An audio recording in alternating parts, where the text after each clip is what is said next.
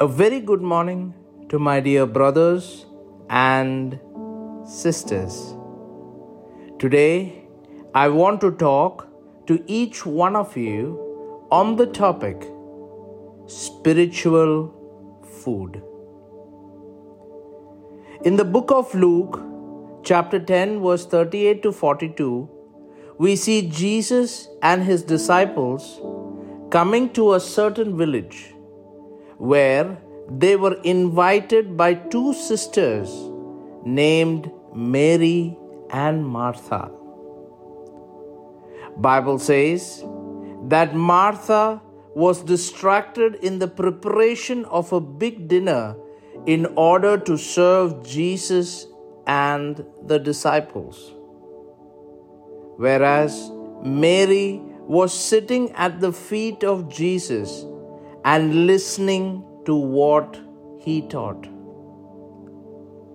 Martha approached and said to Jesus that it is unfair that she is doing all the work and Mary is just sitting there.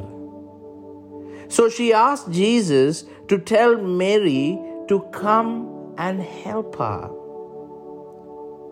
Jesus replies to her by saying, My dear Martha, you are worried and upset over all these details. There is only one thing worth being concerned about. Mary has discovered it and it will not be taken away from her. There are some things we get to learn from this.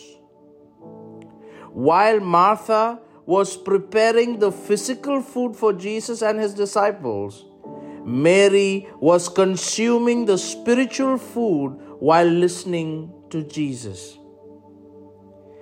In order for us to be truly alive, we need daily spiritual food, which we can only get if we are sitting in the presence of God. My dear brothers and sisters, each one of us must come to this understanding that we need the presence of Jesus at all times in every area of our lives. And with the help of the Holy Spirit, we need to stay connected to Him.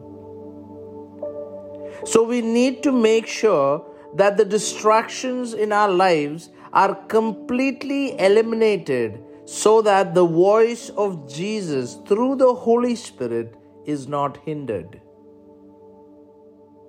Keep this always in your mind.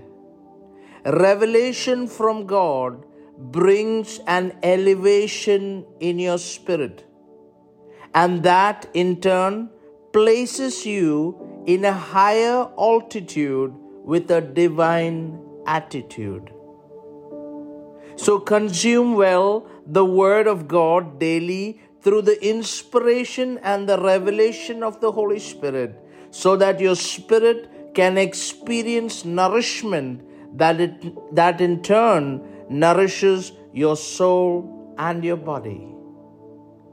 May God bless you all abundantly.